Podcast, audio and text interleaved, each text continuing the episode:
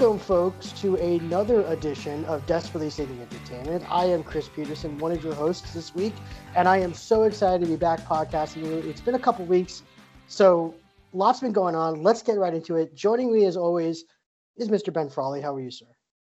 What's up, Chris? What's up, people around the internet? Dude, I am ready. Ready to be done with, uh, you know, Chris, we were just talking. I'm ready to be done spending vacation and traveling it's you know it's it's kind of weird. Maybe it's the pandemic being locked in my house. It's so good to be back in my cell i mean my house. I missed this place so much. It was like it was like brooks was here. I just carved that on my uh, ceiling i was like oh oh no. can i come back in? Brooks you gotta go. You can't stay here. Oh man what a reference. Oh a plus a plus. So it feels good. The kid's gonna go feel back safe. to school. i feel Hopefully safe again. yeah. there yeah, it feels good. oh It my gosh. safe. Unbelievable. Well, you know, it, it really has been. I mean, my God, like you you never thought you'd say this, but like traveling was exhausting. I did it too. I went to an entire I went to an entirely different state, which by the way might have been like the most dangerous state in the country to visit during all of this. And uh, also, you know, I went I went to Florida. I went to Orlando, and like literally the week after I got back, they announced that they are, there's like a water problem now in Orlando, so they're like limiting water usage. I'm like, good lord! Like I picked Jesus. I picked the perfect time to go to Florida and then get the heck out of that state uh, as quickly as possible. But I'll I'll be definitely talking about that during this podcast. But um, Yeah. Ben, I didn't realize about the to. water water shortage. Oh my! That's- Oh my God! Like they're they're resorting to bringing in like um I don't know what the proper I don't want to say dry ice, but they're they're bringing in like chemicals to treat the water to improve it because apparently there's a there's a water issue now where uh, it's either a shortage or uh, tainted or something along those lines. Uh, but it, I saw that I saw it in the news and I was just like it literally, it literally came out like two days after we got back. So I was like, thank God, just thank God I got out of there when I could because it things are getting real Uh. crays Things are getting crazy down there. I'll yeah. just put it I'll, I'll, you know what? I'll uh, all those people can make fun of us during the winter when we have like eight feet of snow up here, but I'll take it. I'll take it. Right, right, exactly. Uh, well, folks, if this is the first time you listen to this podcast, what Ben and I like to do, because we are connoisseurs of all things entertainment, is basically bring to this podcast, you know, a multitude of different stories, uh, news items, everything, all that fun stuff that we've been consuming for the past couple weeks, bringing it here to talk about it. Except I have no idea what Ben has in, in store for me, and he's got no idea what's on my mind. So this way, everything you're hearing is genuine, spontaneous, nothing's pre-planned. So, uh, Ben, let's get into it, my friend. What do you have for us this week? All right, Chris. Um, I could go to a, a, a number of different things. But let's let's start on a positive note, Chris. Please, Okay. please. Um, yes. It's taken me a little bit to judge. I, I, you know, I like having these little breaks in between the pods because I get to kind of formulate ideas um, about what I'm going to say. So it's not just to- Mhm. totally off the cuff. You know what I mean? Right. Right. um, mhm. so I want to talk about the show Ted Lasso. So Yes.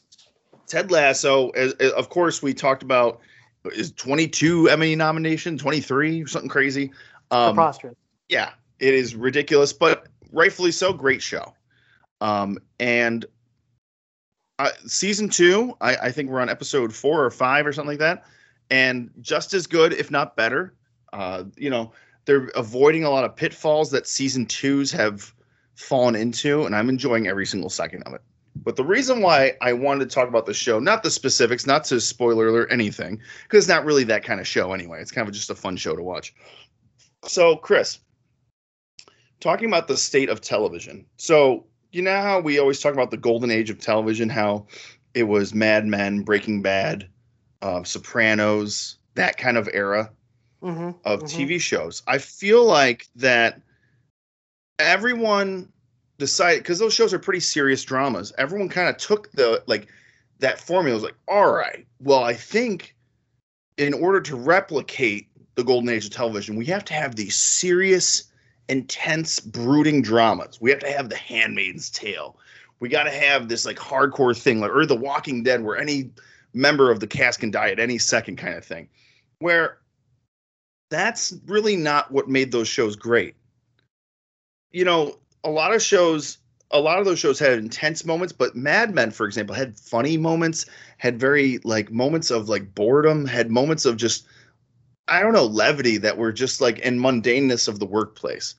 And I feel like Ted Lasso is the ultimate whiplash of shows being too intense. This show is so positive, it should make me sick, but I love every single second of it.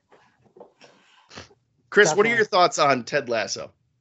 Well, it's it's interesting. I mean, I was a late comer to this Mhm. Same series. here. Like I, I'm not a soccer fan, so I, I thought it was like really just about soccer, and I, I had no interest. And it was it was a good friend of mine who uh, said like, you know, you really need to watch this, like especially right now, like when everything's shit, you need to watch this show. Uh, it'll make you. He said his exact words were, "It'll make you feel better." And I Yeah. was like, I was like, what are you talking about? So I got into it. First two episodes, I was like, all right, this is pretty good. Like, you know, fish out of water, like stranger in a strange land type of setup. I get it. Um, and then episode three hits where he gets like, um, you know, that inter- that news reporter follows him for the day. And Oh yeah, yeah. like at that episode, I was like, all right, now you got me.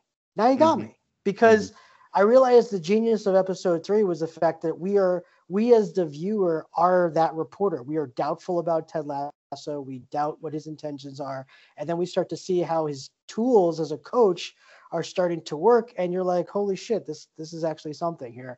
And since then, it's been just complete fan satisfaction from going forward. And this season, I've been delightfully uh, satisfied for because what I love about this season is like I, I I I wasn't sure where they were going with it. Like, what's the arc? What's the great arc for this Right. season? And yet, at the end of each episode, I am completely satisfied and hopeful for where the whatever direction that they want to go in. I'm like, let's go. I'm I'm I'm all in. Um, interesting, and I want to I want to throw this question to you real quick. So, uh, a friend of mine uh, who writes for another website in here in New York made the point that when you watch season one binging it Mhm. It works so well because it just Yeah. it's the pacing is there blah blah it just mm-hmm. really works well back to back to back to back. Obviously that's not how apple tv releases their shows. They do it week by week.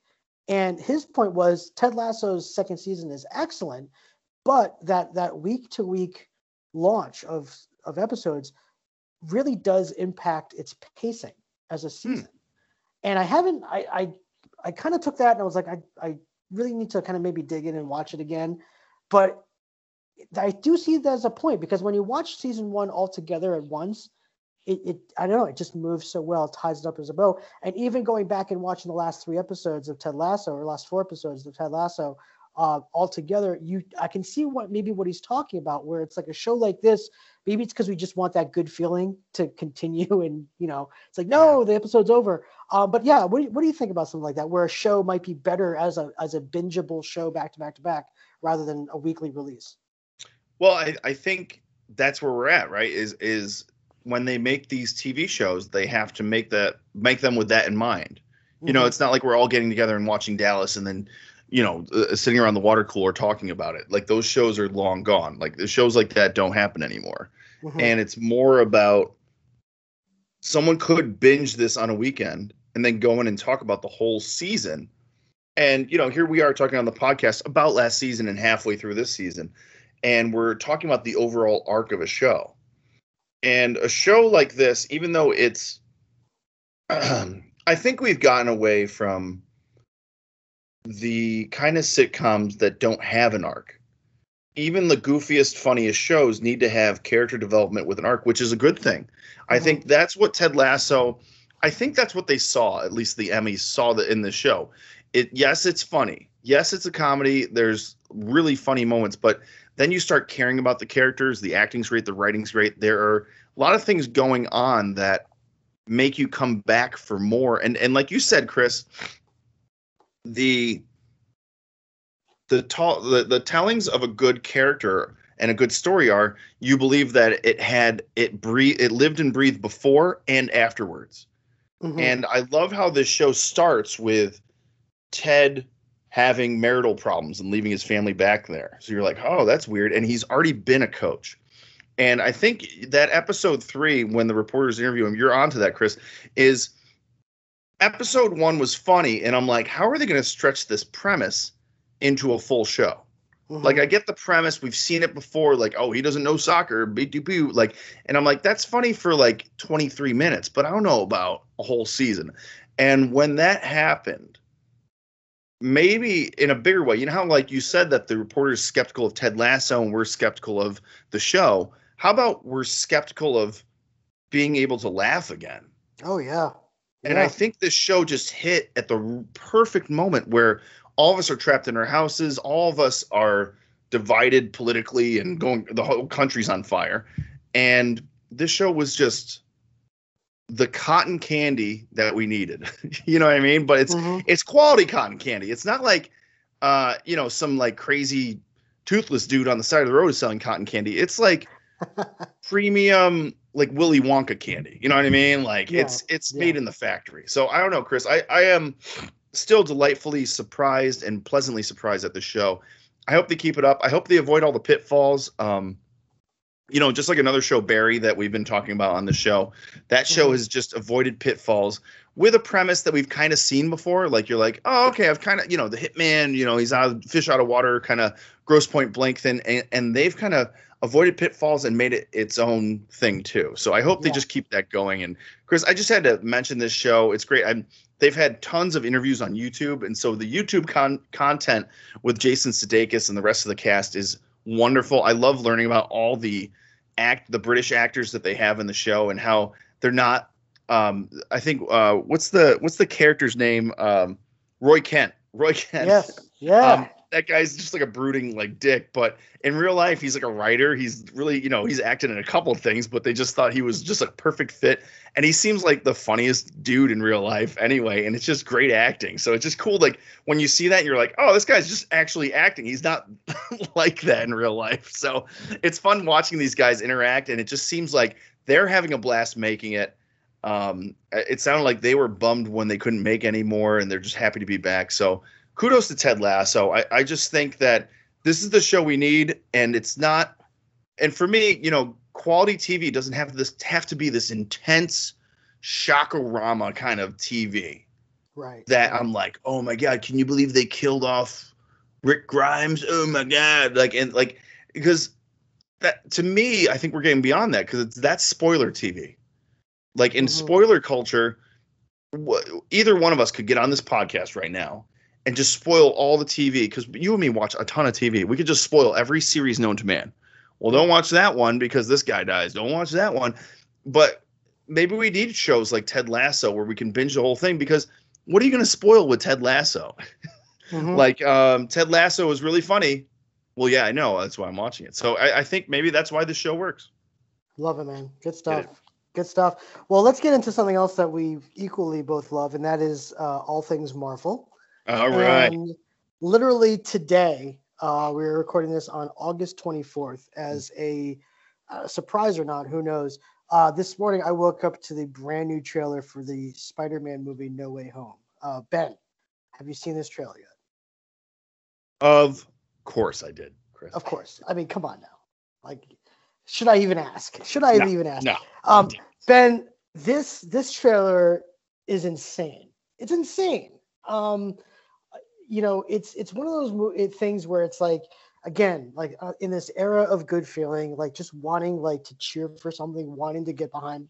So you wanted to just get excited for freaking movies again. Um, this is it for me. And if you haven't seen the trailer yet, folks, I mean, get on this. If you're a fan of of Spider-Man films, and I'm talking like all the way back to the first one with Sam Raimi and Tobey Maguire, like this hits home for you in every single way possible. And the possibilities um, are endless in terms of where, where we could be going with this. I mean, who knows what the heck is going on in this movie? But I, I'm just like of the mindset of like just just lie back and Marvel do whatever you want because I'm Yep. Got I'm all in. And Ben, I don't know if you remember. I mean, you I mean, this was a when the first Spider-Man came out, you know, we were in college together. I think we saw that movie four times. I think Uh, Like, yeah. Remember at we went to the drive-in a couple times? what is the drive-in? Um And we saw Lord of the Rings once there too, right? that's true. That's true. I think we saw Spider-Man 2. No, I think we saw Spider-Man 2 and Fellowship of the Ring a- at the drive-in, and then you and I met in Middletown to watch Middletown, Fellowship of the Ring again too. Or was it exactly. Two Towers? I I forget was which one it was. One of the two, but I, I do remember Yeah. there was a, a a couple in the first row of the movie theater that were just violently making out with each other during Lord of the Rings, and it was a really, it was a really awkward. I don't know if you remember this, but it was like very awkward. Like, oh god, like they're really hammering The each guy, other. the guy was definitely going to Helm's Deep. I think after the movie, Sorry, that was low like- hanging fruit. That was low. Okay, sorry. I think after the movie, you said to me like you wanted to like yell at them like give her some air, something like that. It was, It was very I awkward. remember that. But anyway, um, but yeah, no, I love, I love all things Spider-Man, and this trailer just, it just looks crazy. Um, so many different places we can go with this, but again, it's just, it's fun to be excited about it. Ben, what were your thoughts? oh my god! All right, my thoughts on just the trailer or Oh, the just the couple trailer. making Let's, out. or- let's, let's, I mean, all of it, all of it. Oh, Why all right. Um, yeah. So, so you're familiar with um, Enter the Spider Verse, of course, right, Chris? Yep, yep. Um, and this movie has a little touch of that. It's got a little touch of what we just witnessed with Loki and WandaVision. It's got a little bit of, you know, continuing the story of the previous Tom Holland Spider Man. It's got a little Sam Raimi Spider Man in it. And knowing that he's going to direct, I thought we were going to get this in Doctor Strange too, the Alfred Right. Molina and all that stuff, and the Willem Dafoe. And apparently we're getting it in this. So Mhm. God only knows. I mean, this movie, they spoiled quite a bit in the trailer. And God only knows that could be the first 10 minutes of this movie. I don't I don't know. I, or it could be the end of the movie. And Right. we have to wait for Doctor Strange. I have no idea. Like it's the most complicated trailer I've ever seen in my life. And we've built up after 24 movies, we've built up enough where like you said, Chris, take my money, you know, Marvel, you're in control. Here's my ticket for the roller coaster. It's like when you go on a roller coaster and you can't really see it, like you're in the tunnel, like the Hulk roller coaster or the Aerosmith roller coaster at MGM, like you don't really know what's going or Space Mountain for that example. Like you're just like, I see it turn. Like, where do I go after that? It's kind of like that. It's like, you know what? I don't care. I'm gonna have a blast on this roller coaster ride. Here's my money. Here's my ticket. Let's do this.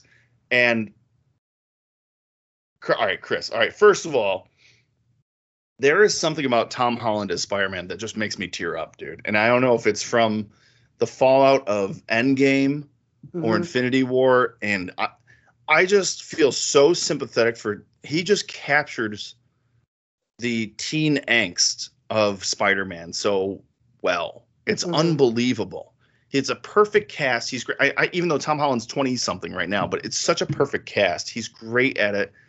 I don't know, dude. I, I just feel like I love how you get a sense that Kevin Feige and the masters that be at Marvel take care of the actors, take care of the script so well. I- just saw an interview with Ethan Hawke, of all people, who's you know the independent darling of you know Hollywood, and Mhm. he said that he's doing Moon Knight right now, and he said that I'm having so much fun doing this movie. I never thought I would, you know, because he's anti-mainstream movie pretty much. right, And right. he said the cinematography, the production value, the sets, the costumes, the script, all these people working together. He's like, this is the most immersive filmmaking I've ever been a part of. And he's like, I've directed, I've written, I've I've produced, I've starred in and done all these things. And he said, this is the most fun I've ever had making movies. And you get a sense that that's why Benedict Cumberbatch signs on for any. Where do you need me? You know what I mean? Uh, uh, just point me to my mark. I'm in. And Right. you just got a sense that he's all in. I don't know what is going on in this trailer. Tra- uh, Chris, what were some shocking moments in the trailer that you were just like, your brain couldn't handle?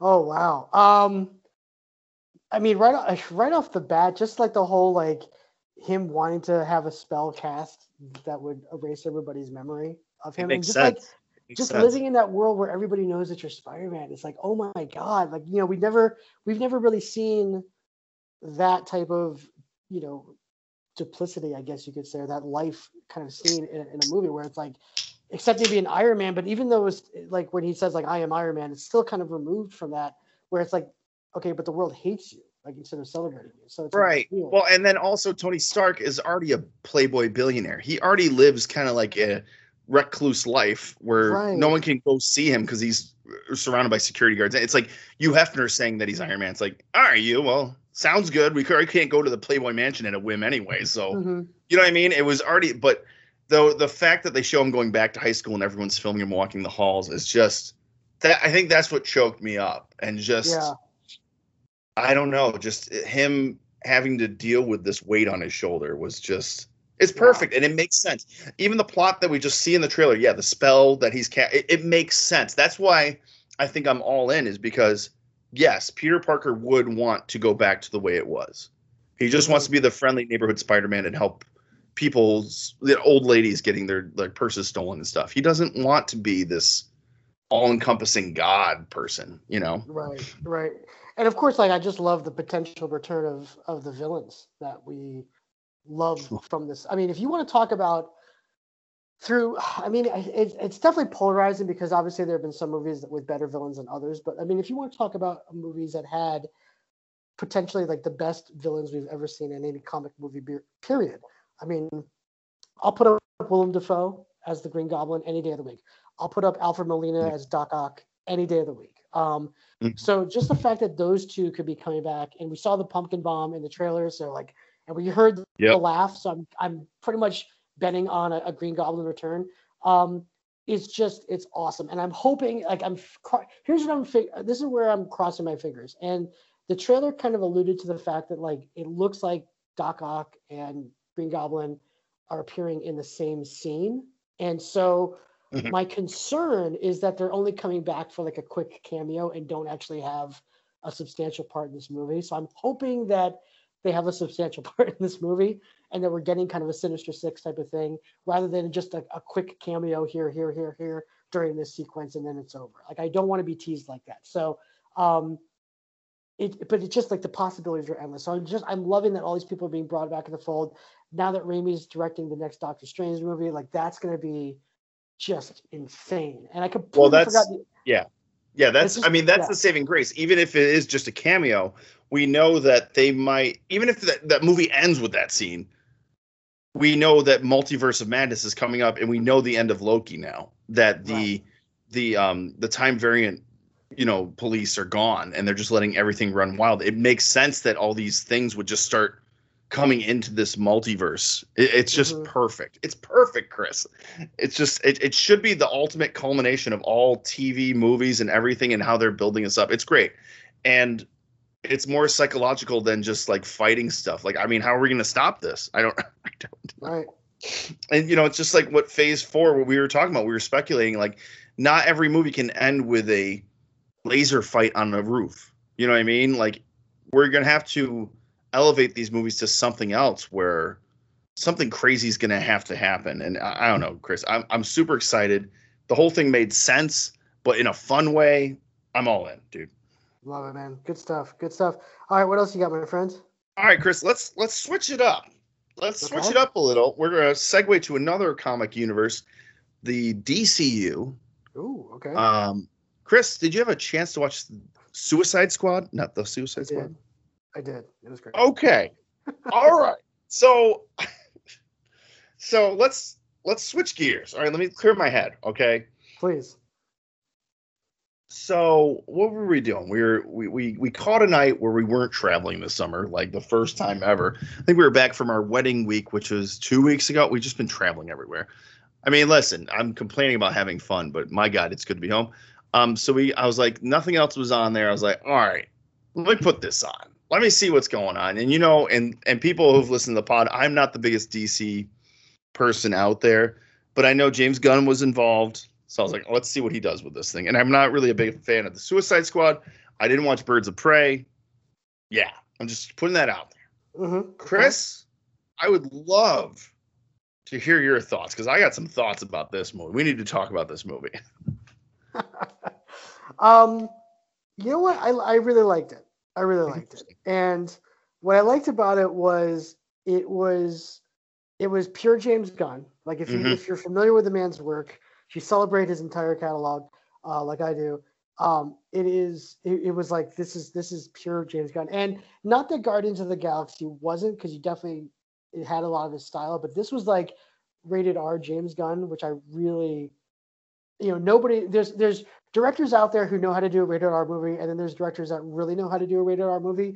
He really knows how to do it. And from a language to a humor to violence uh, to gore, it was just it was awesome. And I loved and I, you know, spoiler alert, I loved the kind of uh, almost misdirect of all these cast members in the movie because like yeah. for months for months I'm like, oh my god, like Nathan Fillion and Pete Davidson. I like, how are they gonna do all this with all these people? And Yeah, then in the first All five these minutes, they- characters, right? they solve it for you in the first five minutes. And I was like, brilliant, freaking brilliant. And again, like you can see very clearly when you're watching, you know, this movie, like the joy that these people have playing these roles with this director, with this material. Like, you know, J- Joel Kinnaman and, uh, uh, oh my gosh, I'm drawing a blank. Uh, Harley Quinn's uh, actress name.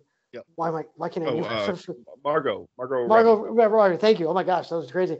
Um, like you can see almost like a breath of relief that they're working with Yeah. like quality in this in this case. Yes. So like I w- I was just it was joyous. It was awesome.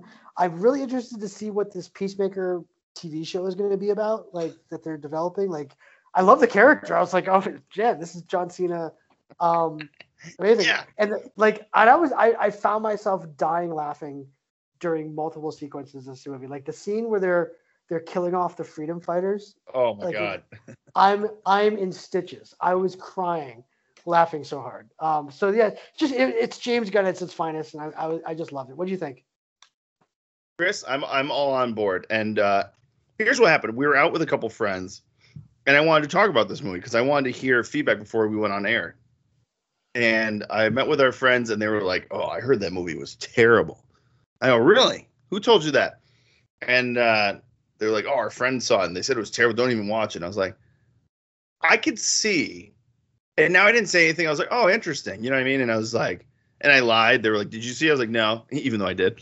Uh, so um, I can see where if you go in expecting Iron Man 2, you're going to think this is the worst movie of all time.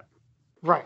If you go in thinking this is a straight narrative superhero movie, uh, and you're going in thinking it's like Suicide Squad 2, like the sequel to the Will Smith movie, uh, you're going to be highly disappointed because this movie subverts expectations in every single way. hmm It is nuts. I love that. I think whoever's in charge of the DCU, I don't I don't know if there's a Kevin Feige kind of figure. I don't think there is. But I love how they must have sensed that things weren't going as well. Definitely not as well as MCU. You know what I mean? They Mhm. kind of gave Zack Snyder the keys, who I think still is producing this, right, Chris? Uh yeah, he's definitely Producer, maybe? Yep. Yeah. hmm so he's still involved, but they get a sense that the dark, brooding kind of Spider-Man, Superman stuff isn't working. I mean, it looks cool when it's on the screen, but where's it really going to lead? It's not going to lead us anywhere. It's you know, you can't go any darker when you go like the darkest. It's like it's like oh, this next movie's going to be really dark. It's going to be darker than the Joker. It's going to be darker than this. Like man, do I really want to watch that over and over again? No. Like I want to watch Iron Man 3 again. A little dark, a little crazy, but still funny, funny scenes. You know what I mean? It's like Right. every movie doesn't have to be like the deer hunter of comic book movies. You know, you know what I mean? Like it's like, Mhm. my God. And so going in, I just love how they gave James Gunn the keys to the kingdom and said, do what you want to do. And Chris, you're right on. Chris, were you in Shakespeare's Apprentices when I showed Tromeo and Juliet? no, I wasn't. I really wish I was though. So, yeah. So we had these people in Shakespeare's Apprentices that were theater, th- classically theatrically trained, and they ran. And I was like, you know what? I didn't do that Shakespeare's Apprentice. Let me do that my senior year. So I, I went in there, and there's a lot of people in there that were just tons of fun. And I don't think they realized who they had in there because I was like, you know, I got to show you guys a movie called Tromeo and Juliet, which uh, is a Troma movie directed by James Gunn. It's his first movie.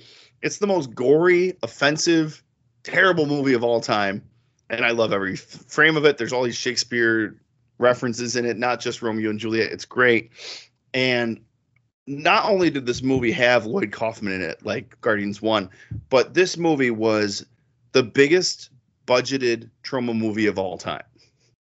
This Hmm. movie was ridiculous. Like it had everything that a Troma movie would have. It had like heads getting caved in, had shark men ripping people apart, had guys getting shot in the chest with their dick hanging out and stuff. Like just outrageous stuff. And I'm like, it was probably Chris. And you know how I've been like talking about shut the Shudder app, right? hmm I've been talking. This was probably one of the goriest movies I've seen this year. Maybe a couple years. I, I can't even tell you what's on Shudder that's gorier than this movie. Mm-hmm. Like where Mhm. you just see everything. When the shark guy just rips that dude in half, I'm like, Jesus! Like there was multiple parts. I turned right the Katie. I'm like, what are we watching? I can't believe we're watching this. Like, it's like what is going on? Like the scene where they just go through and they just kill all the guys. You know, Peacemaker and Idris Elba. They're just that scene was so funny, and they're just outdoing each other's kills. It was great, Chris. I thought this movie. My review has to be it's not for everyone. Mm-hmm. But if Mhm. you truly like, I feel like this is, I've never read a Suicide Squad comic, but I feel like this is closer to the comics than anything. Mm-hmm. Um, what do you think? Um, I definitely think so too. I, I think that it's it's one of those things where it's like you. I mean, this is what I think was lacking with the first movie that came out, which I I painfully watched. Was that like Yeah. it it, it was like a director trying to do his own spin on this on these characters and things like that, and then trying to fit it within this like at the time dark brooding like DC universe. Whereas James Gunn really explored the origins of each and every single one of the characters that were in this thing. So it's like like the polka dot man thing. There's no way that the polka dot man should have been as nuanced as it was as he was. But that was just a clear cut example of like James Gunn doing the due diligence with all of these characters and nailing them. Yeah. Yeah, I love the polka dot. polka dot man was so messed up. How he just kept seeing his mom. Yep. It was it was definitely not for kids. This movie is not for kids. This movie is not. I don't know if I was ready to see some scenes in this movie. It was outrageous, but it was that sick and twisted humor that we love from James Gunn. It's the stuff that inside a PG 13 movie like Guardians 1, there's little kind of references here and there. You're like, okay, which is like Warner Brothers. You know what I mean? Like Warner Brothers used to be like, we're going to make some crazy references to some adult stuff that little kids won't get, but the adults will get. And Mhm. it's created that fine line. This one was just all adult. This one was the most adult, most gory, most graphic movie I've seen in years. And kudos for the people putting up this movie for just letting them go. Fuck it. Let's just let them go nuts. Yeah. I just thought this was the most creative control I've seen in a big budget movie ever. Like where I can't imagine there was any notes. Like what were the notes? Like I, I think we need two less penises in the scene. Like I don't know what.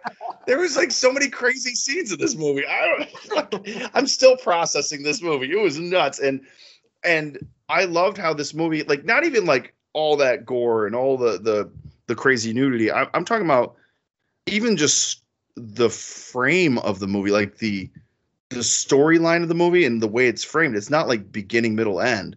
It was almost like it was almost like Pulp Fiction in scope. oh yeah. Yeah. Like can- I can the see that. Harley Quinn falling for the dictator, which derailed, you know, like that that whole section which derailed the movie for 25 minutes. And it's like a love story, and she gets swept off her feet, and then she just blows the dude away. Like it was almost like the Bonnie situation in Pulp Fiction, like where you're just like, Ooh, yeah. why are we why are we talking about this gourmet coffee? I know my shit is gourmet. Uh like it's just so random. Like it's like shouldn't we be getting this soul or whatever it is back to Marsellus or is john travolta dead or something what's going on with this movie? And instead it's this like 25 minute rando scene of just levity and stuff. And it reminded me more of quentin tarantino than any uh, Marvel movie or any com- comic book movies thus far. And and I don't think and I say this not in like we're we're copying Quentin Tarantino. I say this in a way of I I don't know, just being like irreverent in so many places. It was almost like Seinfeld in some places where you're just like really we're going to go on this 25 minute break from the action where I could see, you know, so our, my buddy's friends where they're like that was the worst movie of all time. It's like yeah, if you've never seen a movie, you know what I mean? If you're not like well versed in movies, you won't understand what's going on. Like that whole Harley Quinn dictator thing, I'm laughing the whole time because I know she's a sociopath. You know she like if you know Harley Quinn, she's a sociopath. Like she in order to hang out with the Joker and not get killed by the Joker, you have to be as crazy as him. Like it's super nuts. Like Hey baby, I love you, but can you jump off this cliff? Okay, and just jump off a cliff, like, like, like she she's that nuts, Yeah. and so I mean, when the guy's sweeping her off her feet, you know she's gonna blow him away. That's why I can't wait to rewatch this movie because that whole sequence is gonna be hilarious. Because you know she's just like, "Sorry, babe, had to kill you." Like she's so crazy. I thought, Chris, you're right about this cast. Like they finally nailed the the characters, and also one thing, the the movie's called Suicide Squad, and in the first one, I didn't get a sense. I wasn't scared of any of the characters dying. I don't know about Mhm. you. You knew they were Mhm. gonna make it. You know Will Smith wasn't gonna die. You knew like Harley Quinn was gonna. In this Mm. movie, you had no freaking idea who was gonna live. I No thought they were all gonna die. Mm-hmm. Yeah, dude. Love it, man. Good stuff. Good stuff. stuff Uh, well, let's get into some other things. So I'm going to flip it around uh, a little bit differently, but I'm going to talk about my vacation in a way uh, because Yeah. uh, I went to I went to Disney World, and this was a trip that, uh, my gosh, we've been planning for the past three years. Uh, we initially were supposed to go uh, to f- over New Year's, going into 2020, um, and then uh, my wife got diagnosed with cancer, so that kind of derailed everything. And then like COVID happened, and then like it's like, oh my god, are we ever gonna see a theme park again? But we decided to finally say, look, my wife and I are vaccinated. Um, you know, Disney has some pretty clear cut, you know, mask mandates and things like that. Let's just let's just do it. And we did it. Had a great time. Um, but a couple of notes that I want to talk about from my trip that that came up that I think are worthy of this podcast. Uh, first of all, Yeah. folks, if you're a fan of theme parks, um, you need to make an appointment. If you're a fan of Disney or theme parks or just themed entertainment in general, you need to make an appointment to go to Disney World in the next five years, period. Um, Mm. And the reason I say that is because they have already just launched or are about to launch some of the most insane rides and experiences that we've ever seen. Um, and uh, we went on a ride called Star Wars: Rise of Resistance, which is their new ride um, at Disney at, in, Mhm. in the Star Wars you know world. And uh, it is if you're if you're a fan of like interactive immersive theater, you're gonna love Rise of the Resistance because you're not interacting with um, employees at the park. You're interacting with actors that are acting on a ride with you. So it's like it's like you you and I don't want to spoil too much, but like you're you're kind of this kidnapped member of the resistance taken onto like a star destroyer and you're trying to basically escape the star destroyer but along the way you're encountering like you know um, imperial guards and things like and they're talking to you they're like tell us where the base is. You're Cool. like I, I don't know. Like you know so like for someone like me as an actor like i'm going along with it. And i'm like i decided to like because my son is like really like he's like you know you're not he my son got into it because he was like you know this one cast member kind of got in his face and was like you know tell us where the base is. And my son's like you'll never destroy me. And stuff like that. I was like I was so freaking, I was so freaking proud. I was like oh my god he's giving it right to this guy and then like they got it to my face and i tried to play like the i played it off as i was like you know the guy that might crack i'd be like i, I don't know like Yeah. you know I, I was like i was like I don't know what's what's in it for me, man. What's in it for me? So yeah. yeah.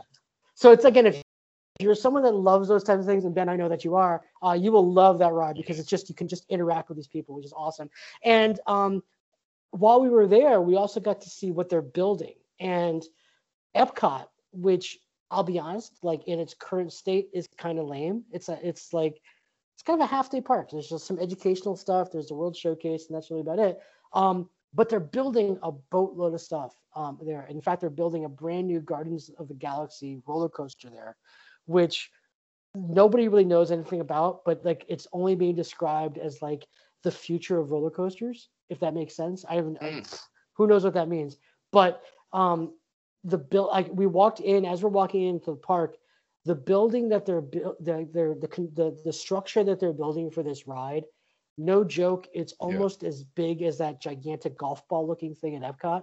Like, and that's going to house a ride for Guardians of the Galaxy. So I have, I- I can only imagine what that's going to be. So, and there's also some new rides that are opening up at uh, Hollywood Studios, and then Epcot. They're building in like a, a, a ride based on Ratatouille. So again, if you love theme parks, um, make a point to go to Disney in the next five years because things are there are just growing and growing fast, which is which is awesome. Um, the second thing I want to mention real quick before I throw it to you, uh, Ben, is um, my New Year's resolution this year was kind of a, a, a interesting one where I definitely uh, set out the goal to try to be. This is gonna sound weird, but I tried to be the best like blank that a person encounters that day. So here's here's mm-hmm. what I mm-hmm. mean. So like I got my goal was to try to be if I'm getting a, a coffee at Dunkin' Donuts, I want to be the best customer that that person, that cashier experiences all day. How can I do that? Well, I can do that through being very nice. I can do it through other things. Yeah. Um, same thing with Uber rides. I want to be the best Uber customer I can for that one person per day because it makes me feel good, makes them feel good, all that stuff. Um, so one way I've been doing that, Ben, is I've been starting to tip better. Um, so typically oh, restaurant, yeah. yeah. So this is this is and this I found interesting was like typically like I'll always leave between 18 and 20 percent for a server. Like if especially if you know if they're good, if they're you know whatever, as long as they don't suck and they're terrible, like they're always going to get 18 to 20 percent for you. With this year, I said, you know what, I'm going to up it an ante. So I said to myself, whatever tip I'm I'm planning on giving this person, I'm going to increase this by ten dollars because it's it's Whoa. you know it's not a huge amount of money for me but it might mean a lot to them you know significant you know uh, whether it's actually monetarily or maybe just symbolically like it might mean a lot to see that someone went above and right. beyond with their tipping. So i've been doing that ever since so it's like if i if i was going to leave an eight dollar tip i leave it to eighteen dollar tip you know things like that. Um and i'll be honest with you the reactions that i've gotten from servers that that see that that have you know see how much i'm tipping has been extraordinary. It's like they they are so freaking happy and or they're so like like oh my gosh thank you so much. Like they really like are are grateful for and it just it's it's one of those things where it's like it's so silly to me. It's like we're talking about ten dollars but i can't even imagine like the the tipping that they get throughout the entire day and like how right. people don't do that or don't even do 18 to mm-hmm. 20 percent. Um and it just again it just makes them feel good. It makes you feel good that you're giving more things like that. So if you're out there and you're looking for really good things to do for people or maybe a good resolution to do for people things like that do those things. Like try just increase like put a set you know what doesn't doesn't matter five dollars ten dollars whatever it is but tip more and see what happens because i think it'd just be awesome. But um, those are really the big notes. But ben i just wanted your thoughts on on theme parks in general attractions all that fun stuff and then you know obviously tipping and stuff like that.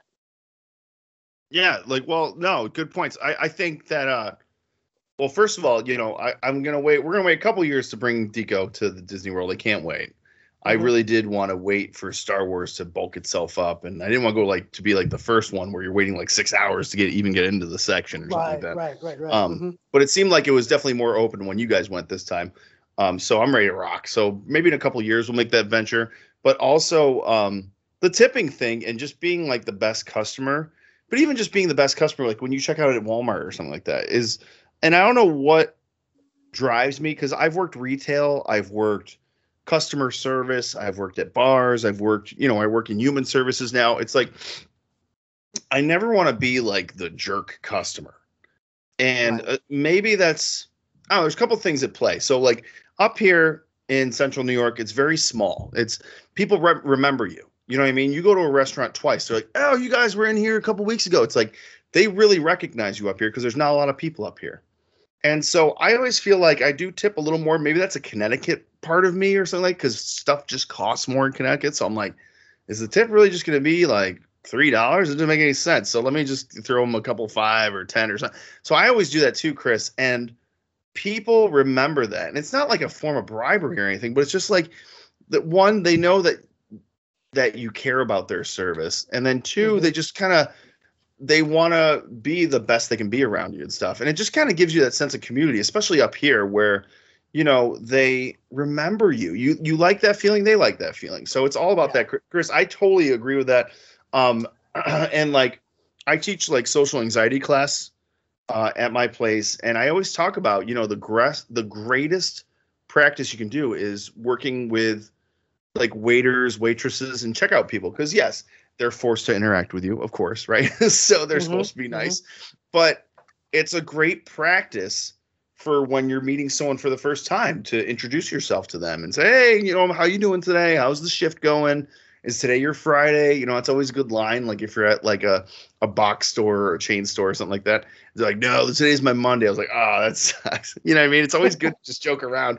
And, you know, it's, they remember you. And it's a very important thing because that's a big part of a sense of community as well is how, because not only are, are you trying to make a connection with them, but the people around you are watching that too. Your friends, the people you're trying to date, whatever it is, they're what. Oh, this guy gets along with waitresses, so he must be cool. So I don't know, Chris. I, I think that goes a long way. And then, of course, you got the little guy watching you at all times too. So that's always a good role model to show. Well, let me ask you something, Ben. Do you, Yeah. um, when you do that, when you're encountering like people, um, and, and ask them how their week going, is going, do you ask them like, do you say to them, "Oh, it looks like someone has a case of the Mondays"? Like, do you ever say? No. ah man, kick someone's ass for that. There, you- there you go. There you go. Uh, good stuff, man. Good stuff. All right, what's your number Yeah. three this week?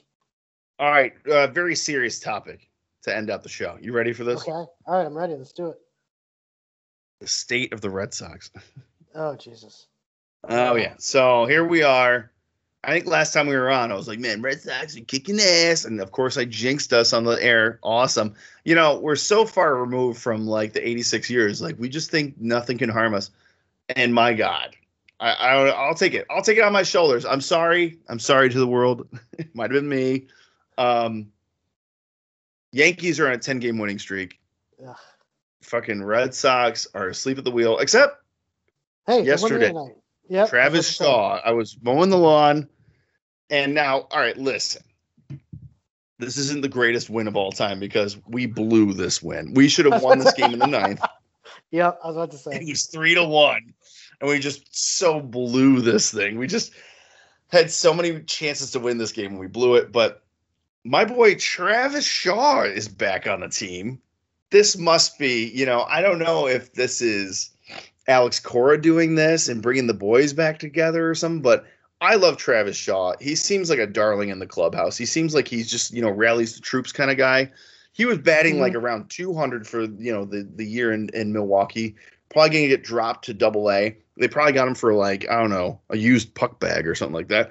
And they get this guy back on the Red Sox. He wins a, he hits a game winning grand slam in the 11th. It was so awesome. I listened to while I was mowing the lawn. I was I, I let go of the lawnmower. I had my hands jumping up and down. My neighbors were looking at me like a maniac.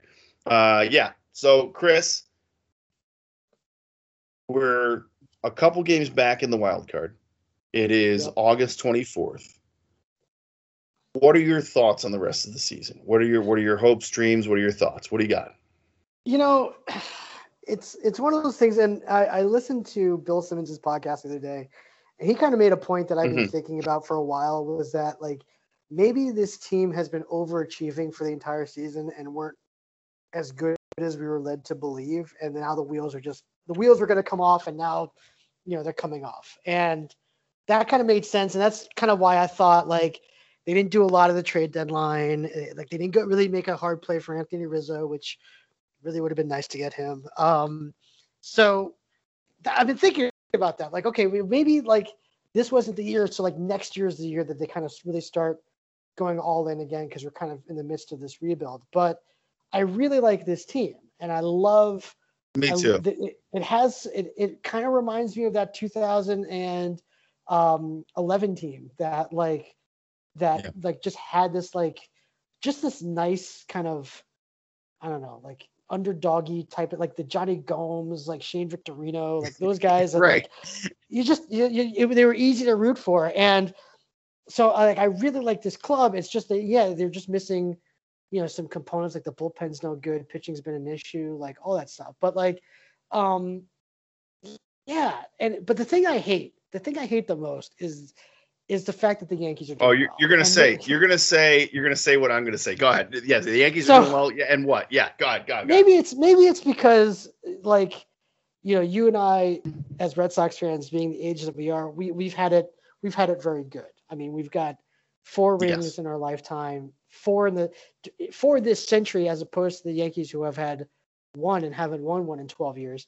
um like we've had it pretty good so like i'm used to like like the the the the mission of trying to win one is is there, but the mission to see Yankee fans and Yankees suffer is is kind of higher on my list right now because it's like, yeah, once you get four rings, it's like, all right, but I I still want to see them in misery. So the fact that they're kind of riding this wave and people are calling the Yankees now this like underdog, like you know, not likable team. I'm like, what are you guys yeah. talking about? Like this is the Yankees. like, like screw those guys. And so and screw their fans. But like, you know.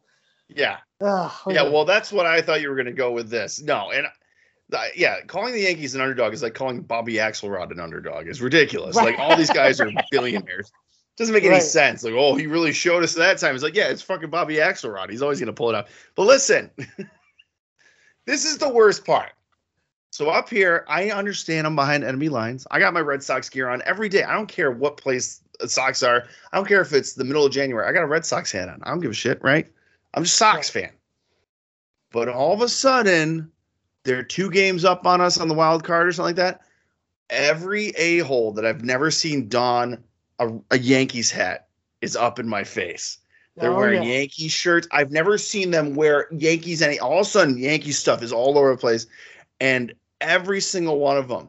And this is professionally and personally. They're like, "Hey, did you see the Yankees are in first place now?"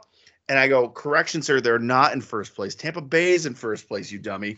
And they're still going to win another World Series. We're still shit. It's called the wild card. Why don't you watch a game and figure out how the standings go? Oh my God, Chris, that is the most infuriating thing ever.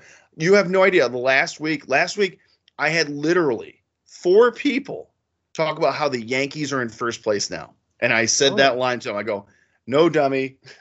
The Yankees are not in first place. And they're like, oh, yeah, they are. See, I Googled it and they're above the Red Sox. I go, yeah, you Googled are the Yankees ahead of the Red Sox? Google are the Yankees in first place in the AL East, and they're like, right. well, you know what I meant. I go, no, no, no, no, no, no, no, no. I no, I knew exactly what you meant. You meant that you're wrong. You're wrong, sir. How about half your team was batting below the Mendoza line for half the season? Like, and now, oh, Aaron Judge is in the box. I'm out. What? Oh, here comes the judge. Here comes the judge. Yeah, he's been batting like 198 all season. It's like guys, he should be catching like tight end passes like Gronk on the Patriots. He shouldn't be batting in that box. Uh, Chris, nothing makes me more angry than people, these fair weather fans. Fair weather fans, there's a lot of people up here that have been Yankees fans through and through, right? Sure. And we get into it every time I see them. You Yankee douche, you know, screw you, you Red Sox a hole. It's great. But and and we're just gonna it's in our blood, it's in our DNA. They got Yankees tattoos. So be it. Then there's these guys that just roll up on me after the Yankees win a couple. Oh, you see the Yankees are in first place. It's like there's 162 games to go, guys. Let's just you should, calm you down. You should just tell them next time someone gets in your face about this, say, okay, just name the name five players. Name your first five players in the lineup, please. Uh, like right. I want to test your right. knowledge of this team that you're so passionate about. Um, things like yes. that. It's ridiculous. It's ridiculous. And here's the thing, but Yankee fans, I need you to understand something. You guys yeah. along with the Dodgers, with the payroll that you pay these players and the people that you bring in, you should be first place every single year. And the fact that you're not is is an indictment on you. Okay, the fact that other teams can build, you know, uh, World Series, you know, teams without you know spending the money that the Yankees and Dodgers do, and even the Red Sox do, um, is is a testament to that. So screw Yankee fans. Uh, you're not going to win the World Series this year, so I'm not even worried about that. Um, I I am hoping, I'm fingers crossed for like a late August September surge from the Red Sox that will mm-hmm. you know bump out the Yankees, and I think they have at least one more, at the very least one more series together. Um, I, I think so, but we got a great Chris, I mean, we're they do have a great strength of schedule. So I mean, that's what I'm hoping for. We're playing Minnesota for the next three games, so I'm very hopeful that we'll turn it around. And I just, I, I, I just hate those fair weather fans. And like same fair weather fans that popped out of the woodwork when they won. You know what I mean? Like, oh, the Yankees. It's like if you're a true fan, you watch when they win or lose. You just you're up watching the game. Like I don't care what place the socks are in. I got them in my earphones when I'm going to sleep and when I'm mowing the lawn, and I got them on my man cave on the TV. And uh, that's how a fan acts people that are just like, oh, you see this team that just won two days ago? I'm gonna go get a hat. It's like, no, that doesn't count. That's just not. That's just the phone it in fan. That's just like, Yep. hey, look at me. I like sports. It's like, do you know what a double play is? Or I don't know. Sorry, I had to rant a Uh, little. It just drives me nuts, Chris. It, it just, this shit Um, just drives me nuts. I guess you, man. I hear But you know what? Like Chris, I know you're talking about Bill Simmons. I think I kind of heard his little rant the other day too. But listen, along with you, I like these guys. Like Yeah. I know we're in this quote rebuild, but I don't want these any of these guys to go away. I, I Mhm. love them. I, I think the lineup is great. Yes, pitching uh, we can afford to get some pitchers. It, it was it's a miracle where we are with the pitching. I didn't even know who was going to be pitching this year. You know what I mean? Like it was Mhm. crazy, but I think we need to work on that. But this lineup, I wouldn't get rid of any of these people. They're they're all awesome. They're all kind of like underdog darlings, like you said. Even like Vázquez, he pitches every day. He's hitting like a beast for a catcher. He's hitting great. I, I don't know who would I get. I mean, a couple of our producers, JD needs to produce a little more. I'm not gonna lie, but Devers, Bogey, I mean, everyone's hitting. So I don't know. We just won like 15 to 1 last week. So I don't know. It just our pitching needs to kind of step up to the plate. So Yeah. No. I, or the mound. The mound. Well, it's funny. I was also going to talk about the Sox, so I'm glad we both shared this Mm. uh, this uh, you know topic. But uh, let's get into YouTube, my friend. Let's let's skip ahead. What do you got? What do you got YouTube in this week? All right. So well, Chris, you know, um just really quick, you know, to tail off of baseball, all YouTube is great for watching recaps. MLB is kind of like loosened up. They're kind of tight stranglehold on like showing MLB on YouTube and you can watch full game recaps. They're awesome. So here here to MLB for like loosening that up so we can actually watch this. You don't have to stay up till like 2 in the morning watching an Angels, Angels game. So check those out. But um I only have a couple this week.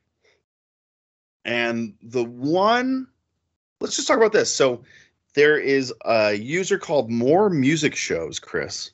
Okay, that's the username Okay. And he has all of the behind the music on YouTube. The Oh, VH1 okay. story, yeah, yeah, the VH1 show behind the music, and more importantly, not the artist behind the music, but the years behind the music. So 1975 behind the music, 1994 behind the music, and they just hit the best of that year. They talk about the artist really quick. Uh, I was sitting out. I mean, I had a rough day at work. I forget what day it was, and like Katie was like, "What are you doing in the bedroom?" And I was like, "I took a shower," and I was like, just sitting there. I was like, "I am in the zone watching the behind the music 1975, like stuff about like I don't know, like Jim Croce and shit." I was like, I was in my glory. I love behind the music. There's something about the guy's voice that does the voiceover.